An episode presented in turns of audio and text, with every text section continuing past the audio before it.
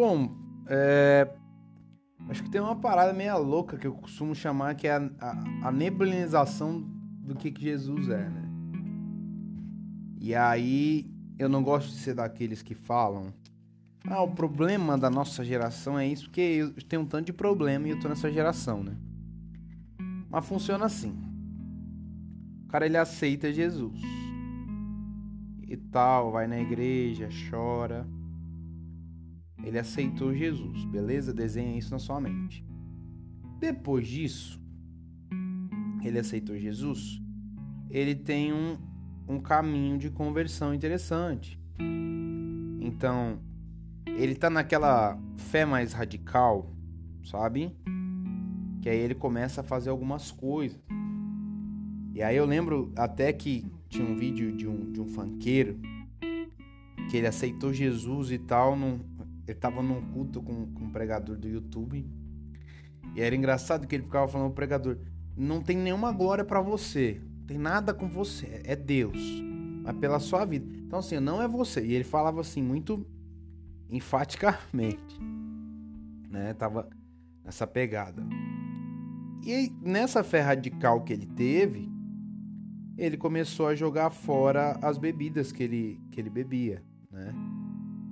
Então você sabe que o funkeiro geralmente ele tem um consumo de álcool, gosta de uma joia.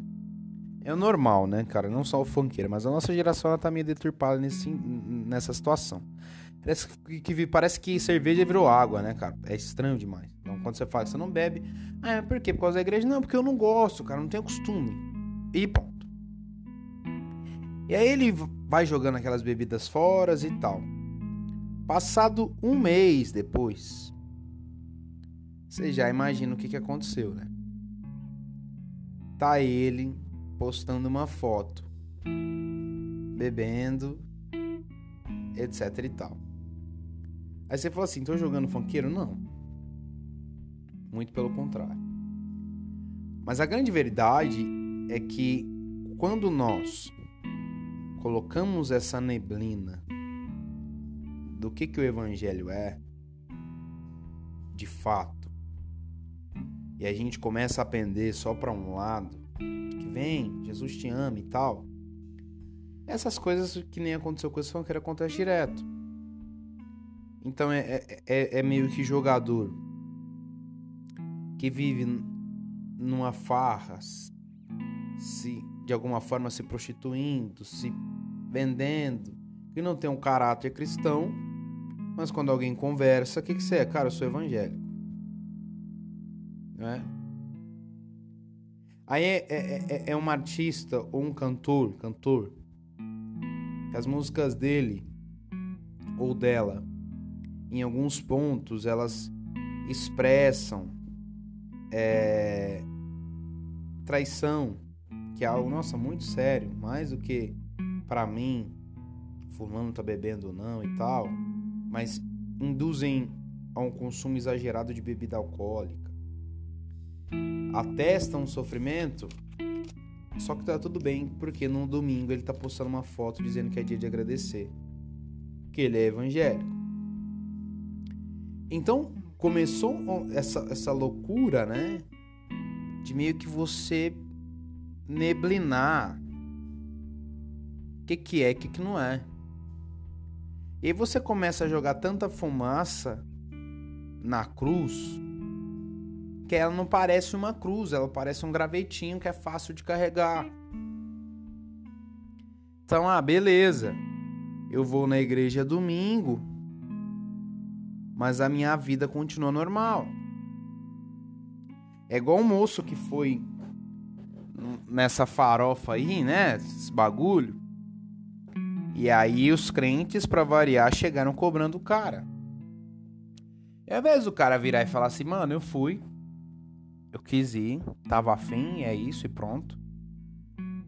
Ele vira e solta. Cara, eu vim para evangelizar e jogar luz nessas pessoas. Não, você não foi fazer isso. Você foi curtir. Em cada um com seus problemas, porque eu também tenho os meus.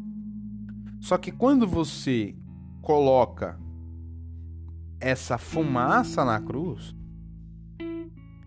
você facilita demais isso, acontece essas coisas. E qual que é o problema? O problema é que para nós evangélicos começa a ser meio que uma vergonha. É, é uma vergonha. Ah, fulano é crente. Antigamente, quando a gente virava e falava, por exemplo, que um jogador era crente, existia um senso de orgulho de você olhar pro cara e ver que o cara, ao menos ele, ele não tinha uns erros tão expostos assim. Claro que ele errava. E aí falava, cara, beleza. Que é interessante isso, né? Só que agora não, não existe mais essa exposição. E esse fulano que é crente, ele faz tudo aí mesmo e já era. Então meio que dá uma vergonha, né? E, e aí toda hora aparece uma pessoa nova. Esses dias uma moça apareceu falando que quando ela vai fazer amor com o marido dela, ela ouve louvores ao Senhor. E você fala, cara, cada um com seus problemas nas quatro paredes, né? tô falando que é um problema ouvir louvor. Tô falando que é um problema essa exposição vexatória que não existe, que é loucura. Ou você acha que todo pastor, na hora das quatro paredes com a esposa dele, ele tá ouvindo louvor, irmão? É isso. Então, essa fumaça na cruz, essa neblinização, foi virando essa, essa meio que essa palhaçada. Então, fulano é evangélico, Aí ele casa, ele é evangélico, tá? Evangélico. Beleza. Aí ele casa. Não dá certo, ele larga. Beleza. Continua sendo evangélico, continua. Aí ele vai casa de novo. E casa de novo. E casa de novo. Mas aí ele casa de novo. Mas ele não é evangélico? É. Só que aí tem outro ponto. O porquê que essas pessoas se consideram evangélicas?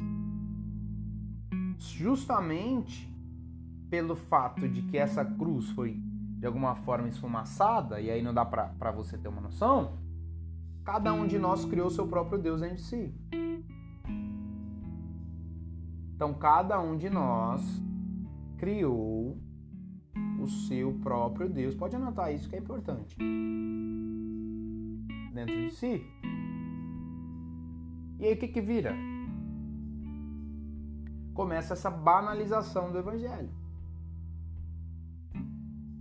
E eu lembro que meus professores da teologia falavam que algumas coisas eu não podia falar porque eu não tinha idade ainda. E eu fico pensando até quando que eu não vou ter idade, né? Mas beleza você começa a banalizar. Por quê? Porque na hora que você vai cobrar alguém, ou você vai falar, cara, isso é errado, que a Bíblia diz que é errado, esse alguém diz, ah, mas isso não é o que eu entendo da Bíblia. Ou eu falei com Deus e Deus me permitiu. Eu sempre falo essa parada da carta de Deus. Irmão, depois que a pessoa usou a carta de Deus, tipo um tabuleiro, você fala o que para essa pessoa? Ou você tá muito crente, igual alguns pastores já, já fizeram comigo, falou assim, não, Deus não falou com você, se é sua cabeça, ou você fica quieto. Então, o fulano, ele tá vivendo uma vida devassa. Só que para ele, com o Deus que ele criou, do próprio estômago dele, tá tudo certo. Porque domingo de manhã ele tá na igreja e segunda a sexta ele tira 15 minutos para meditar e falar com Deus e tudo mais e agradecer. Tá estranho? Porque quando a gente cria o nosso próprio Deus dentro do nosso estômago, eu falo do nosso estômago porque o nosso estômago nos move. Se a gente está com fome, é difícil que a gente faça algo. Então, quando eu falo que a gente cria um próprio Deus do estômago, é justamente que meio que assim, a gente não mata as nossas vontades, a gente só bate palma para elas e segue. Então, se eu fulano casa 25 vezes. E é complicado falar de casamento, né? Porque tem muitos tabu em cima dessas paradas. A ciclana já teve relacionamento sexual com 356 homens e o homem já teve com 527 mulheres. Não é verdade? Quase duas mulheres por dia, sei lá o que, é essa loucura. São contas extremamente altas, justamente para ninguém achar que é indireta para alguém. E aí tal, o cara tem esse relacionamento. Aí a gente entra aqui num outro passar de pano Fulano é crente, faz tudo isso, é, não faz isso, é da igreja, tem uma família linda, tem uma esposa, tem os filhos, trata todo mundo muito bem, dizima, oferta, mas o Deus dele é o mamon. Que ele é corrupto, então ele passa os outros para trás nos negócios que ele faz, é por isso que ele tem dinheiro. Mas é o que, que ele faz? Ele passa um pano meio que na atitude dele, dizendo: Ah, Fulano ajuda muito. Percebe? E esse Fulano que ajuda muito, geralmente a igreja inteira sabe que ele faz errado e não é nem que ele está no processo de conversão, ele já é convertido. E aí o pastor ele começa meio que a forjar algumas palavras para esse fulano. Não apenas que o pastor cria umas palavras proféticas de direcionamento, mas esse fulano está ajudando tanto que aí a nossa emoção é confundida com a falta de correção. E aí eu não corrijo e eu vou falar, ah, mas ele está ajudando, ele está ajudando, mas vai para o inferno. É igual o jogador que está dizendo para todo mundo de Jesus, mas que não mudou de vida, vai para o inferno. Se eu não me arrepender hoje nem amanhã dos meus pecados, dos meus erros, provavelmente vou para o inferno. Mas é justamente esse o fato da gente não neblinar a cruz e entender que a cruz está ali, eu preciso carregar ela. E quando eu carrego essa cruz, eu estou entendendo que o meu velho homem precisa morrer. Mas todo dia que eu acordo, o miserável continua vivo ele continua lá gritando. É por isso que o evangelho ele é simples, puro e prático, porque todos os dias é um dia justamente para eu ser melhor. Então, se o fulano ficava com 557 meninas, que agora ele fique com 300. Ah, mas ele ainda tá ficando, ele tá. Mas é um processo. O duro é quando eu neblino a cruz ou o evangelho e eu paro de dar vazão para os processos. E aí fulano não faz mais nada. Por quê? Porque não precisa, você já se conectou com Deus no seu quarto e pronto. Então você não se mata no sentido da sua carne. Você não renasce de novo. Você simplesmente jogou, tomou um banho de piscina quando você batizou, porque você não entende nem por que você batizou. Percebe? Ah, qual que é a minha, qual que é a minha conexão com Deus? Ah, eu sou muito conectado. Tá, mas Deus nos chamou para ser conectado. Jesus não é uma rede de Wi-Fi. Jesus te chamou para você seguir ele, tomar a sua cruz, seguir ele. Ah, mas eu caí, beleza, continua seguindo. Mas eu tropecei, tudo bem, continua seguindo. O pecado não é, não é para você olhar e tipo, meu Deus do céu, eu não sou mais digno. É justamente para você entender que você é digno.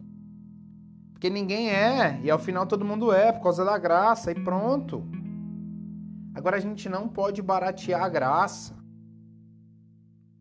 Não dá para baratear a graça de você segue tua vida normal. Dá o domingo, você tá lá na frente chorando, dizendo, eu quero um novo começo. Mas de novo começo não tem nada, porque sua vida tá igual. Virou o ano.